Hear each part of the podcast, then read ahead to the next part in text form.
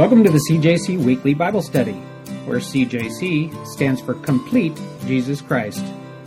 If your perspective of Jesus is based only on teachings from the New Testament, then your understanding is incomplete. Regarding what we often call the Old Testament, Jesus himself said, These are the very scriptures that testify about me. So won't you join us today in our study where we esteem the newer and the older testaments alike? I'm your host, Jeff Smith, and currently we're working our way verse by verse through the first book of the Bible, Genesis.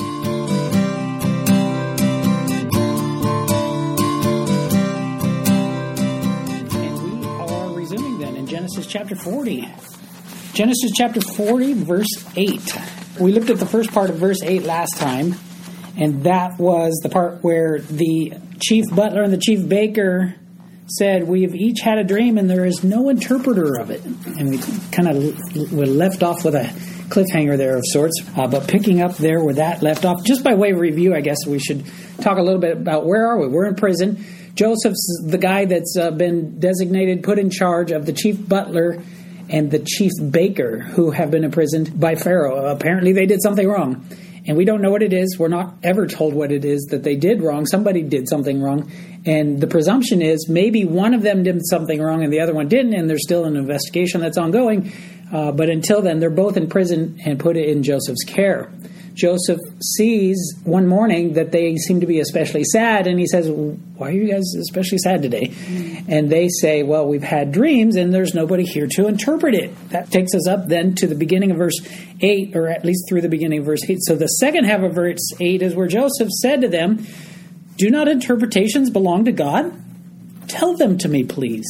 So Joseph jumps right in. I mean, you talk about uh, being bold for God, right? So he says, Hey, God's got this. This is going to be an easy one for God. You have a dream that you don't understand what the meaning is? Tell me the dream. Uh, don't interpretations belong to God? Tell the dreams to me. Tell them to me, please. So, the idea of an interpreter, you remember we talked a little bit about this at the end of the last time.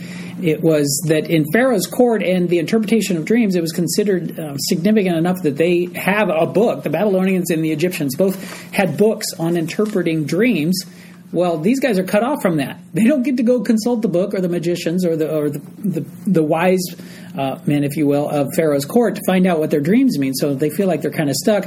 Joseph almost as a little jab to the uh, the deities that would be maybe worshipped by Egyptians. Says to them, "Well, doesn't my God interpret dreams? My God can do that. That's easy enough." So uh, to interpret is to expound or explain, right? And so right now you're thinking, well, that's pretty obvious. I want to come back to that later on at the end of the lesson. But to interpret something is to expound or to explain what the dream is. And it sounds like Joseph is stepping up to volunteer to do that.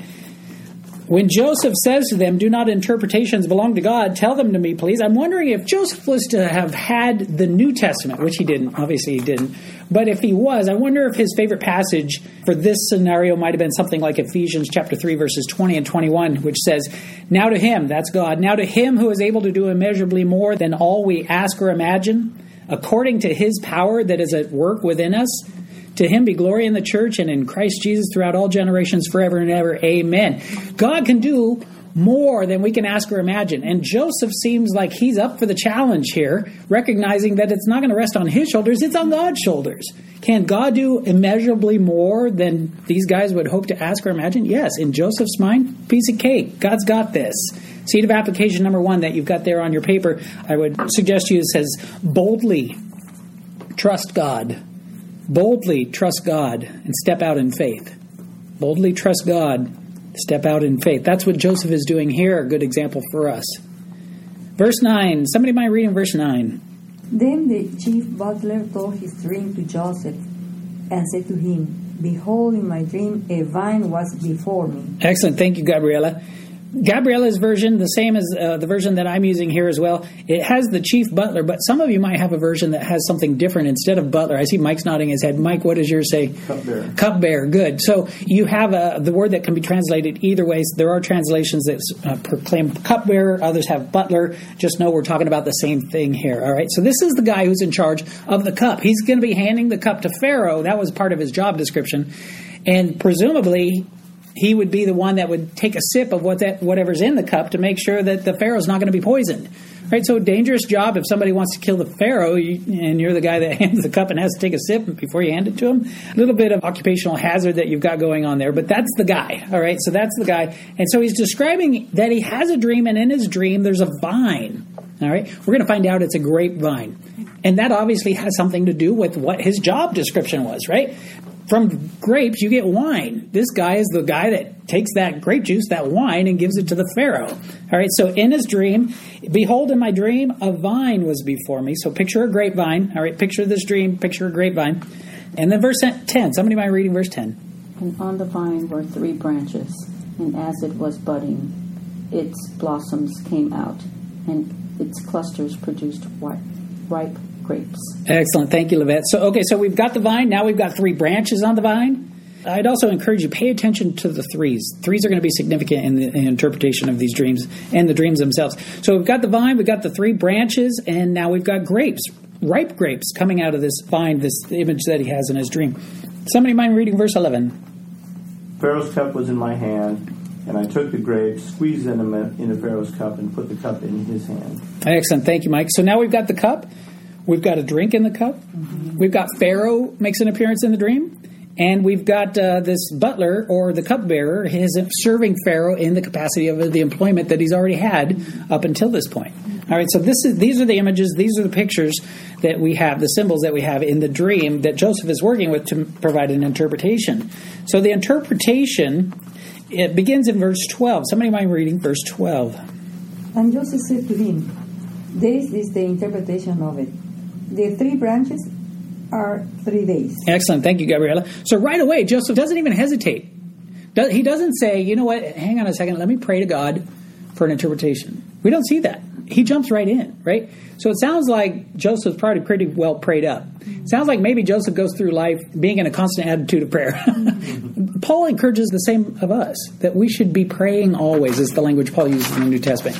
Pray without ceasing, as one translation would put it. How do you do that? How do you you can't have a conversation with somebody while you're praying. If you're praying without ceasing, you can't answer the telephone because you're praying. No, what it means is being a constant attitude of prayer. All right, and it doesn't necessarily mean you need to be praying out loud or you need to be praying silently or what the case is, but being a constant attitude of communion with God that you're in this attitude of prayer, it sounds like that's probably what we're seeing in Joseph's life. He doesn't even need to ask God, hey, provide the interpretation. It's as if he's already wired into God, he's already on the call with God, and God's able to provide the interpretation. The three branches are three days. Three branches are three days, and we'll see that. Uh, you remember how we talked about the threes, right? So here we're starting to see the interpretation, this part having to do with the threes. The three days, we're going to see that again in verse 13. Verse 13, somebody mind reading that one? Within three more days, Pharaoh will lift up your head and restore you to your office, and you will put Pharaoh's cup into his hand, according to your former custom when you were his cupbearer. Excellent. Thank you, Levette. So I'm thinking if I was in Joseph's place, right, and I hear the dream has this element of three, and even if God impresses upon me that that three indicates some sort of time unit, you know, what do you have to choose from? Oh, well, you've got three days, or is it three weeks, or is it three months, or is it going to be three years? He goes with days. I mean, I'm thinking I'm thinking because I'm not hearing from God, I'm not in Joseph's spot right there, right? But I might be thinking, gosh, you know, if I say three days and it doesn't happen in three days, that's going to make me look bad. It's going to make God look bad. Mm. Uh, it's going to be three units of time. Not sure how long. Let's start with three days. If it doesn't work out, let's let's check again in three weeks. No, he, he doesn't even hedge his bet. He goes right after and he says it's, th- it's three days. All right. So uh, apparently, it's not going to take very long to find out whether or not God is actually moving in Joseph's life and in, in this interpretation. Right. Verse fourteen. But remember me. So this is Joseph talking to the butler, right? He's given a favorable reply to the butler as to what his dream means. And now in verse 14, but remember me when it is well with you. It doesn't say, notice it doesn't say, remember me if this turns out the way I think it will. Oh, well, he's got confidence, right? The wording is clear. He's confident that this is the way, this is the interpretation. Remember me when it is well with you and please show kindness to me. You know, I'm thinking if I was Joseph and I was in this situation, what he's about to ask for is he's about to ask for the butler to put in a special word to Pharaoh and get me out of here. That's what we're going to hear as we read through these verses. I'm thinking if I know full well that I'm going to provide this guy a good interpretation, I'm going to probably try to seal an agreement before I give him the interpretation. Look, I got a really good interpretation for you, but I need you to promise before I tell you the interpretation, I need you to promise that you're going to talk to Pharaoh and get me out of here. But he doesn't do that. He's, he's gentle and kind and ends up saying there, and please show kindness to me, right? So it's not like there's a prenup before a marriage type of thing right here. Mm-hmm. You know, he's telling the, the interpretation of what the dream's going to be, and please show kindness to me, make mention of me to Pharaoh, and get me out of this house. That's interesting. He's in a house? Not so fast. We'll find out. it's not so much of a, of a house as we'll see here. But on Joseph's confidence here, I'm impressed when he says, Remember me when it is well with you. Remember the definition of faith found in Hebrews chapter 11, verse 1? Hebrews chapter 11, verse 1 defines faith in this way. Now, faith is the confidence. Faith is the confidence in what we hope for and the assurance about what we do not see. Joseph is living out that definition of faith. He's got confidence in what he hopes for, and he's got an assurance about something that's not yet seen, right? You tell the skeptic of the world at this point, if the skeptic of the world was in the cell with these guys and hearing the interpretation Joseph gives right here, that it's a favorable interpretation, it's going to come true in three days, your skeptic of the world is going to say, you know, not so fast. It, it hasn't happened yet. Until it happens, I put no stake or no faith in what, what you got going on here. The world would say, oh, it remains to be seen what's going to happen here. And Joseph says, it's as good as done. Joseph says, this is going to happen. It's assured. He's got the assurance, he's got that confidence. Genesis chapter 40 verse 15. Genesis 40, verse 15. For indeed I was stolen away. This is Joseph still talking now to the butler. For indeed I was stolen away from the land of the Hebrews. And also I have done nothing here that they should put me into the dungeon. Okay, so now it's a dungeon. It was a house just in the last verse. Now it's a dungeon. So apparently he was using language that was. Um, it painted a better picture than where he really is. Uh, now it seems like uh, he's laying the cards out on the table. This is a dungeon here. And they would know. They're in there with him, right? For indeed I was stolen away from the land of the Hebrews. This phrase here, the land of the Hebrews, we don't know what he's referring to. Is he referring to the place where he was with his dad before he went to find the brothers? Or is he referring to the place where his brothers were when they threw him into the pit? Or is he referring to the entire land of Canaan, which has been promised by God to his forefathers but hasn't been realized yet? It's kind of interesting to see that, the land of the Hebrews. And then he says this, and also I have done nothing. As if he's saying, I haven't I've done nothing wrong. I'm innocent. How often do we hear that in this building? Mm. Right? And how often do we hear that as deputies in the tunnels when we're walking somebody through the tunnels? We hear it all the time we hear these inmates attest their innocence, right? And then we hear them in the courtroom and we hear the testimony that comes out and we hear the things that even the jury doesn't hear because they're outside that are being discussed outside the presence of the jury. And we go, that guy was claiming to be innocent and now everything else I'm hearing, it's clear this guy's guilty, right? And, and that happens to us over and over again that we get to the point where we think nobody's innocent, mm. right? We think if you're in jail, you're guilty is basically kind of the end result oftentimes that comes to us. But here we have an inmate who really is innocent. Joseph really is innocent. We got to watch the whole progression of his life, and we know that these things were done to him, and it wasn't anything he had done wrong on his part.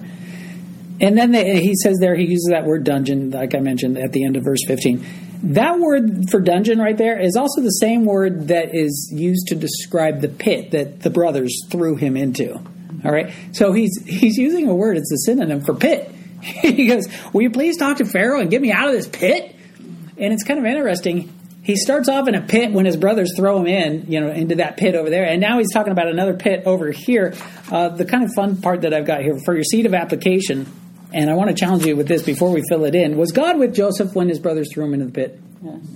Is God with Joseph right now when he's in this pit? Yes. Was God with Joseph everywhere in between? Yes. So here's a receipt of application God goes with us even when we're in the pits.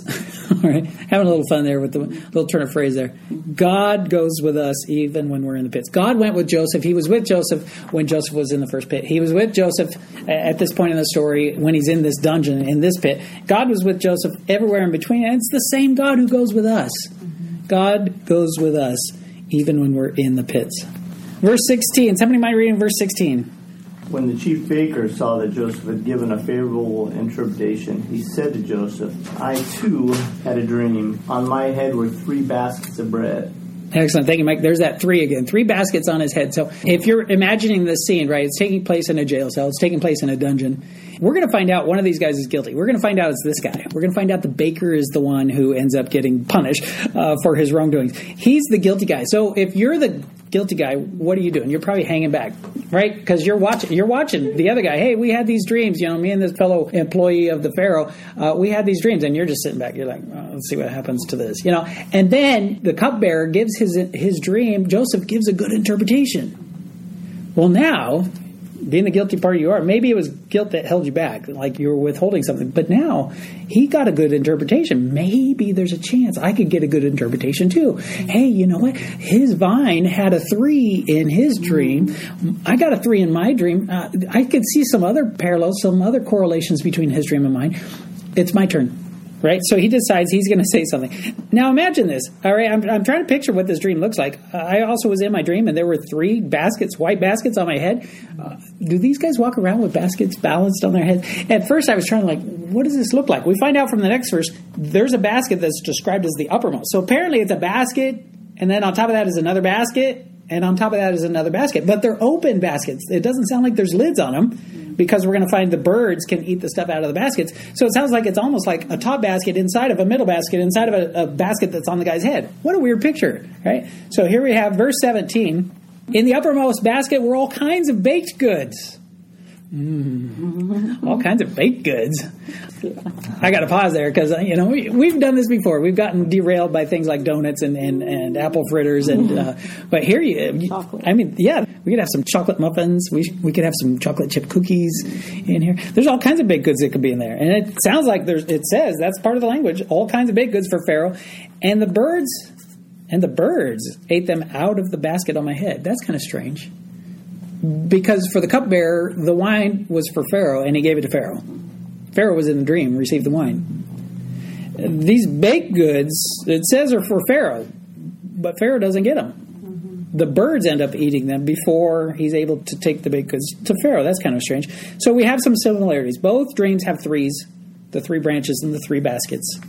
Both dreams have to do with their occupation, right? The cupbearer is bearing a cup.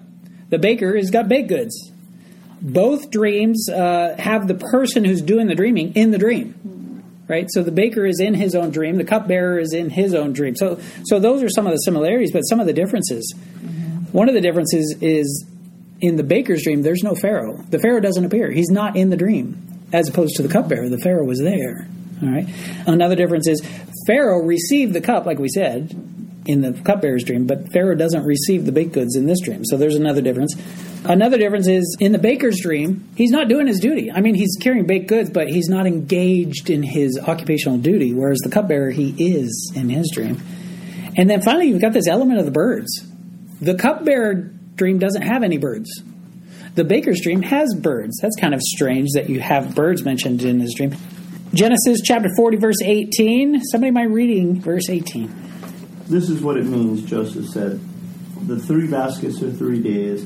Within three days, Pharaoh will lift off your head and hang you on a tree, and the birds will eat away flesh. Excellent. Thank you, Mike. So that was verses 18 and 19 there, right there. Let's look at verse 18 a little bit. So far, so good. If you just read verse 18, so far, so good. Joseph answered and said, The interpretation of it, the three baskets are three days. That's the same way it started for the other guy, right? So I'm thinking if I'm the guilty party, I'm going, This is going well my interpretation is turning out the same as the other guy's interpretation, right? Maybe he's getting a little excited, but here's what I would caution don't count your eggs before they hatch, right?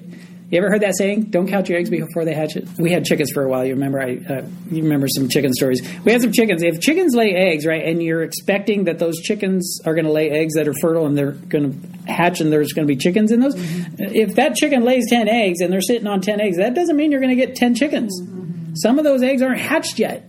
You might get three, four, five, six, or seven, but you're probably not going to get the full 10, right? So don't count your eggs before they hatch. Don't boast as if, oh, I'm going to have 10 more chickens just because there's 10 more eggs in there. No, it's a little premature to do that. What is well, there's a proverb that has to do with this as well. It says, don't boast about tomorrow, right? So if this guy's getting excited, oh, my, my interpretation's turning out the same as that guy. No, you're a little, you know, getting a little ahead. Don't boast about tomorrow. Don't boast about tomorrow, for you do not know what a day may bring forth. That's Proverbs 27 1. And when you're filling in your seeds of application, you've got there just a little reminder having to do with this. Do not boast about tomorrow. Do not boast about tomorrow. We don't know what tomorrow holds. We certainly shouldn't be boasting about what blessings we can expect to get tomorrow. Do not boast about tomorrow. Verse 19 Within three days, Pharaoh will lift up your head. That's the same phrase that was used with the cupbearer. In the Hebrew, exactly the same phrase. Hmm. So for the baker right now, he's probably thinking to himself, cool, I'm getting the same interpretation as the other guy. But your translation committees sometimes come to your rescue to help you to see there's actually a difference. There's a difference in this. There's an additional phrase at the end. It will lift up your head from you from you. That's not a good place for my head to be. I want my head with me. Now, Mike's translation has the same thing as my translation. Instead of will lift up your head, it says will lift off your head. And your translation committees go the extra step to make it really clear this is not a good dream. All right? So it's actually the same exact phrase, like I said in the Hebrew, but your English translation committees go out of their way to make sure that you recognize this is not actually the same thing. All right, so it's the same phrase, but it means something completely different. It means the opposite, right? So for the cupbearer, the meaning is you're going to get your job back. And for the baker, the same phrase means exactly the opposite. You're going to get killed. All right. You're going to die. And you see that in that additional phrase. Will lift off your head from you Oh, and as, as if that's not enough, and hang you on a tree. And the birds of the air will eat your flesh. The birds will eat your flesh from you. All right? So that makes it pretty clear. That's not a good interpretation. If you're the guy receiving that interpretation, that's not something you want to hear. By the way, hang you on a tree, if you're like me, if you were thinking originally that this had to do, if you're picturing the old West days, right? And you got a hanging, right? They're hanging from the highest tree, and they throw a rope over the tree, and they hang the bad guy, right? Um, how do you do that if your head is if you're decapitated? How do you how do you accomplish that? What uh, the theologians and the commentaries usually say right about here is instead of picturing hanging from a rope, picture he's impaled on a stake. Mm. He's impaled on a pole. The body is put on display on a pole, and the birds of the air end up eating the flesh of that. And this would, as if that's not bad enough, this would be especially egregious for somebody who's Egyptian because they get mummified, right? They go through the process of being made into a mummy. And so this is ignoble and ignoble way. It's an indignity to face something like this. This is going to be his end. Oh, that's not good news at all. Verse 20. Somebody mind reading verse 20? Now came to pass on the third day, which was Pharaoh's birthday, that he made a feast for all his servants. And he lifted up the head of the chief butler and of the chief baker among his servants. Excellent. Thank you, Gabriela. So it sounds like the fate is the same for both of them. Mm-hmm. They both had their heads lifted up. We're going to find out in the next verse that's not quite the way it turned out.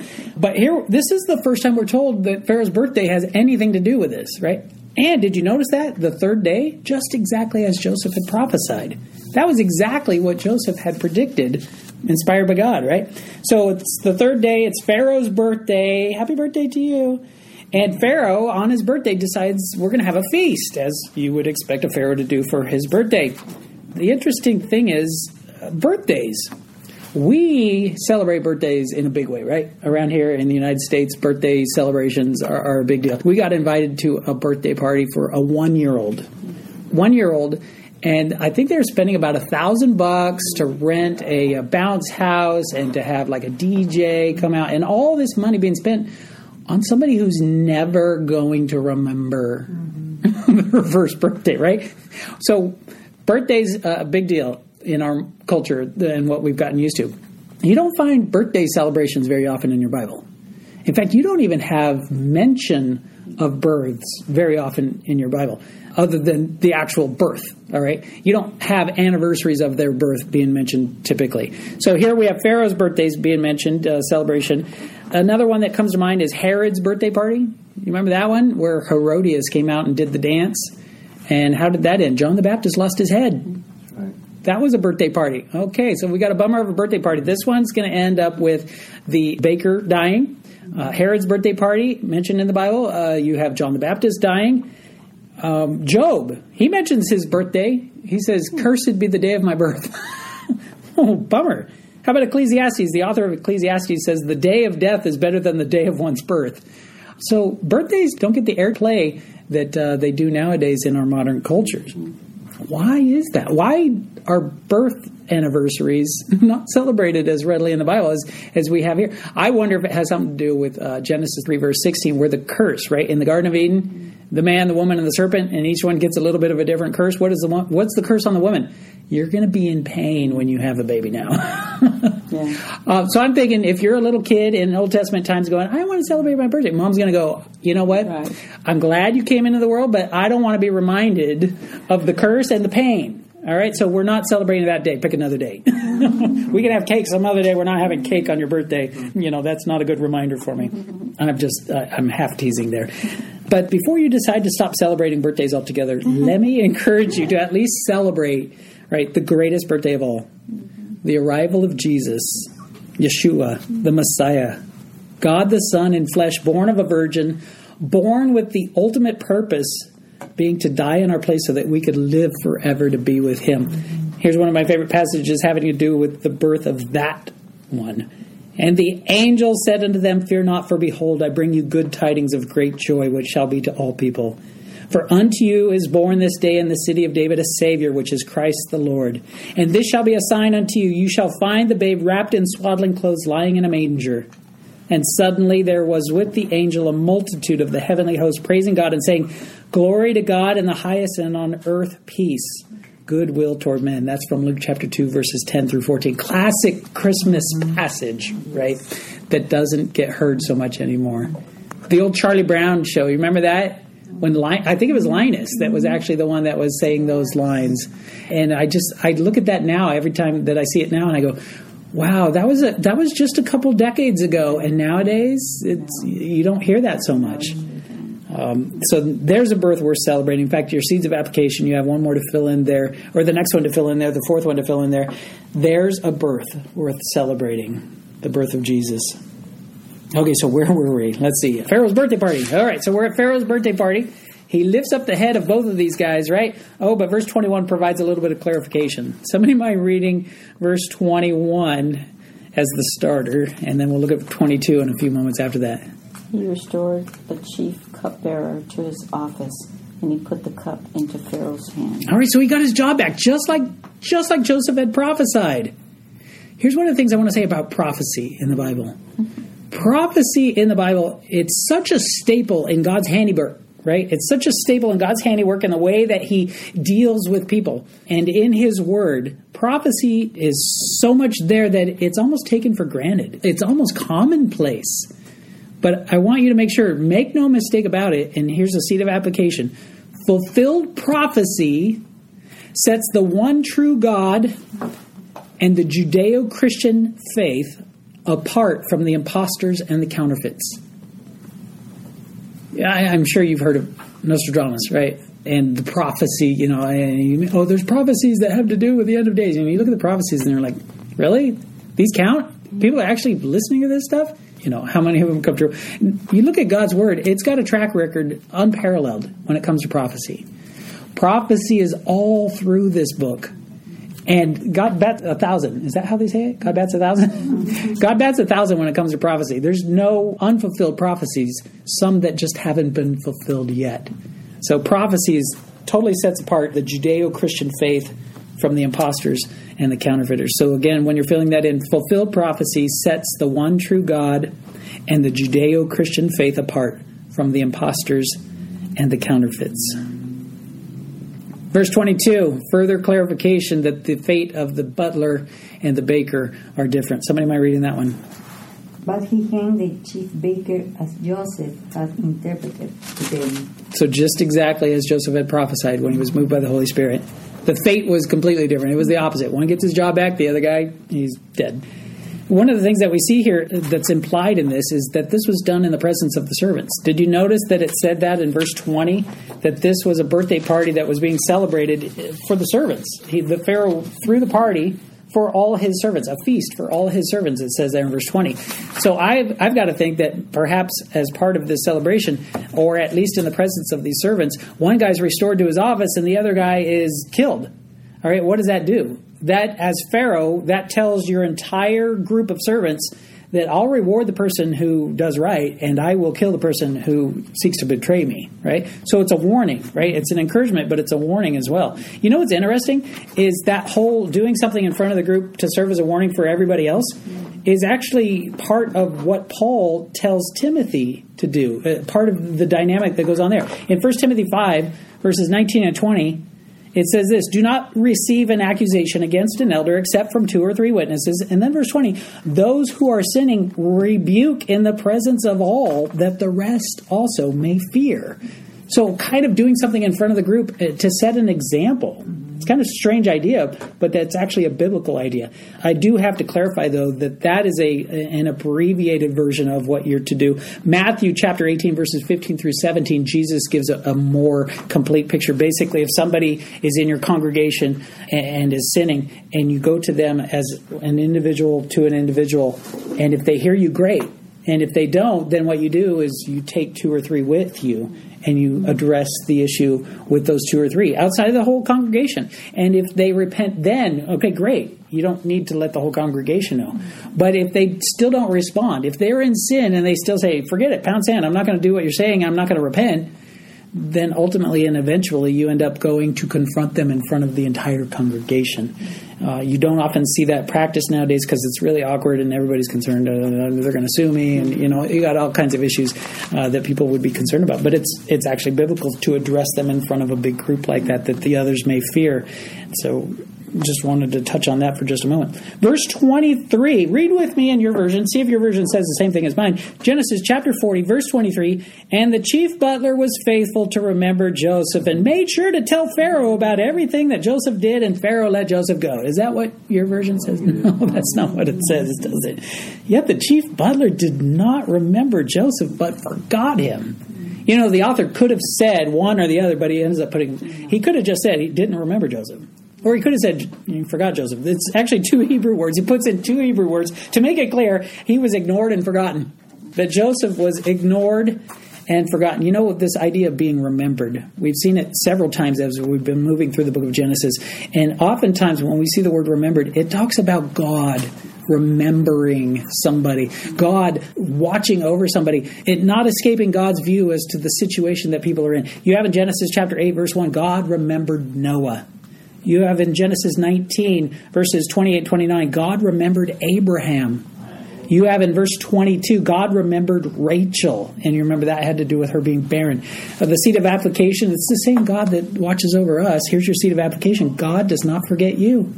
Hebrews 13:5 is kind of an encouragement along these lines. Let your conduct be without covetousness. Be content with such things as you have. And then this part, for he himself has said, I will never leave you nor forsake you. That's our God. Our God says, I will never leave you nor forsake you. God has not forgotten you. God does not forget you. When we're talking about God not forgetting, I can't help but talk about another passage. And it's a different context. Isaiah chapter 49, verses 14 through 16. It talks about God not forgetting his people. And, and there it's, it's called Zion. It says, But Zion said, The Lord has forsaken me, and the Lord has forgotten me. And then, as if the, mm-hmm. the author is saying, no, it's not quite that way. He says, Can a woman forget her nursing child and not have compassion on the son of her womb? Surely they may forget. And then speaking on the place of God, yet I will not forget you. I will not forget you. This is God speaking to his people, the Old Testament, the Hebrews, the Jews, right? Saying, I have not forgotten you. What, what does that mean for us? Seed of application. God has not forgotten Israel. Now, I know there's plenty of people that would say, well, that, you know, what a lot has happened since that was written. And uh, you know what? They have finally exhausted every last straw with God, and God has turned his back on Israel and he has cut them off. But you know what? That's not what the Bible teaches. Romans chapter 11, verses 2 and verse 5. God has not cast away his people whom he foreknew. And verse 5. Even so, then, at this present time, there is a remnant according to the election of grace. So, your seed of application God has not forgotten Israel, if you haven't filled that in yet. God has not forgotten you, God has not forgotten Israel. And then what I want to do is I want to I want to finalize this whole thing by going back to verse 8. So going back to verse 8, and they said to him, We each have had a dream, and there is no interpreter of it. To interpret, you remember I said, and that I would be coming back to this, to interpret is to expound or to explain, right? So I'm thinking, and I can't I can't help but make this correlation. If God wanted to, let's say, explain Himself and his his ways of dealing with people to you and I, how would He do that? He could tell us, right? He could appear in a dream to us and say, "This is who I am, and this is how I deal with people." He could do that. But what has what do we have a tendency to do with dreams? They fade with time. It would be much better if you wrote it down. So God, instead of giving me a dream, can you write it down? Write down how you deal with me and describe for me your character and your nature. He has. We have it in God's word right here. This explains and expounds as to who God is and how he deals with people. But even more than that, why did Jesus come to earth? Well, he came to seek and to save the lost for sure. But I want to draw your attention to a particular story from Luke chapter 24. In Luke chapter 24, verses 13 through 32, it's the two travelers on the way to Emmaus, and this is after the resurrection. And you've got these two characters who are walking from point A to point B, and they're discussing among themselves what happened. What did we just see? What what's going on in this world and in our in our Jerusalem? And they're describing the death of Jesus. And Jesus is walking on the road with them, and he catches up to them and says, "Hey guys, how you doing? What's going on with you? And uh, what are you talking about?" And they say, "We've just had this weird couple of days." where we had this guy, we thought he was going to be the savior, and now he's, I'm paraphrasing, obviously, dead, but then we hear from these ladies he's alive, and we don't know what to make of it. And then what happens? You find in verse 27, it says that Jesus begins to explain everything to them from the scriptures. Is Jesus explaining everything to them from the Gospel of Matthew? No. From the Gospel of Mark? No. From Luke? No. From John? No. None of those are written yet. He has just risen from the dead. None of, none of the New Testament is written yet. He's expounding, he's explaining to them using the scriptures that we would call the Old Testament. He's using the Old Testament to paint the picture of himself, his arrival, his purpose for coming to earth, his death, his resurrection, the redemption that we have through him. He's using the Old Testament scriptures, not the New, to explain all that stuff. So, what does that mean? When these guys, when I see these two guys in the prison cell saying, we need somebody to explain it to us. I would say Jesus is good at explaining stuff to us. And so, what would I say there for that last one? That seed of application look to Jesus when you're troubled and confused. He's the one that's best equipped to explain to us the things that trouble us and confuse us. Let's close in prayer. Heavenly Father, we thank you, Lord, for this time. We thank you for your word. We thank you, Lord, that if you wanted to speak to us, you would probably do it in writing. Oh, and look, you did. Help us not to take it for granted, but to spend our time finding out what it is that you had to say to us. And as we read through your word, we would get a better grasp as to who you are and what you would ask of us. Thank you. In Jesus' name, amen. Thank you. All right. You guys have a great week.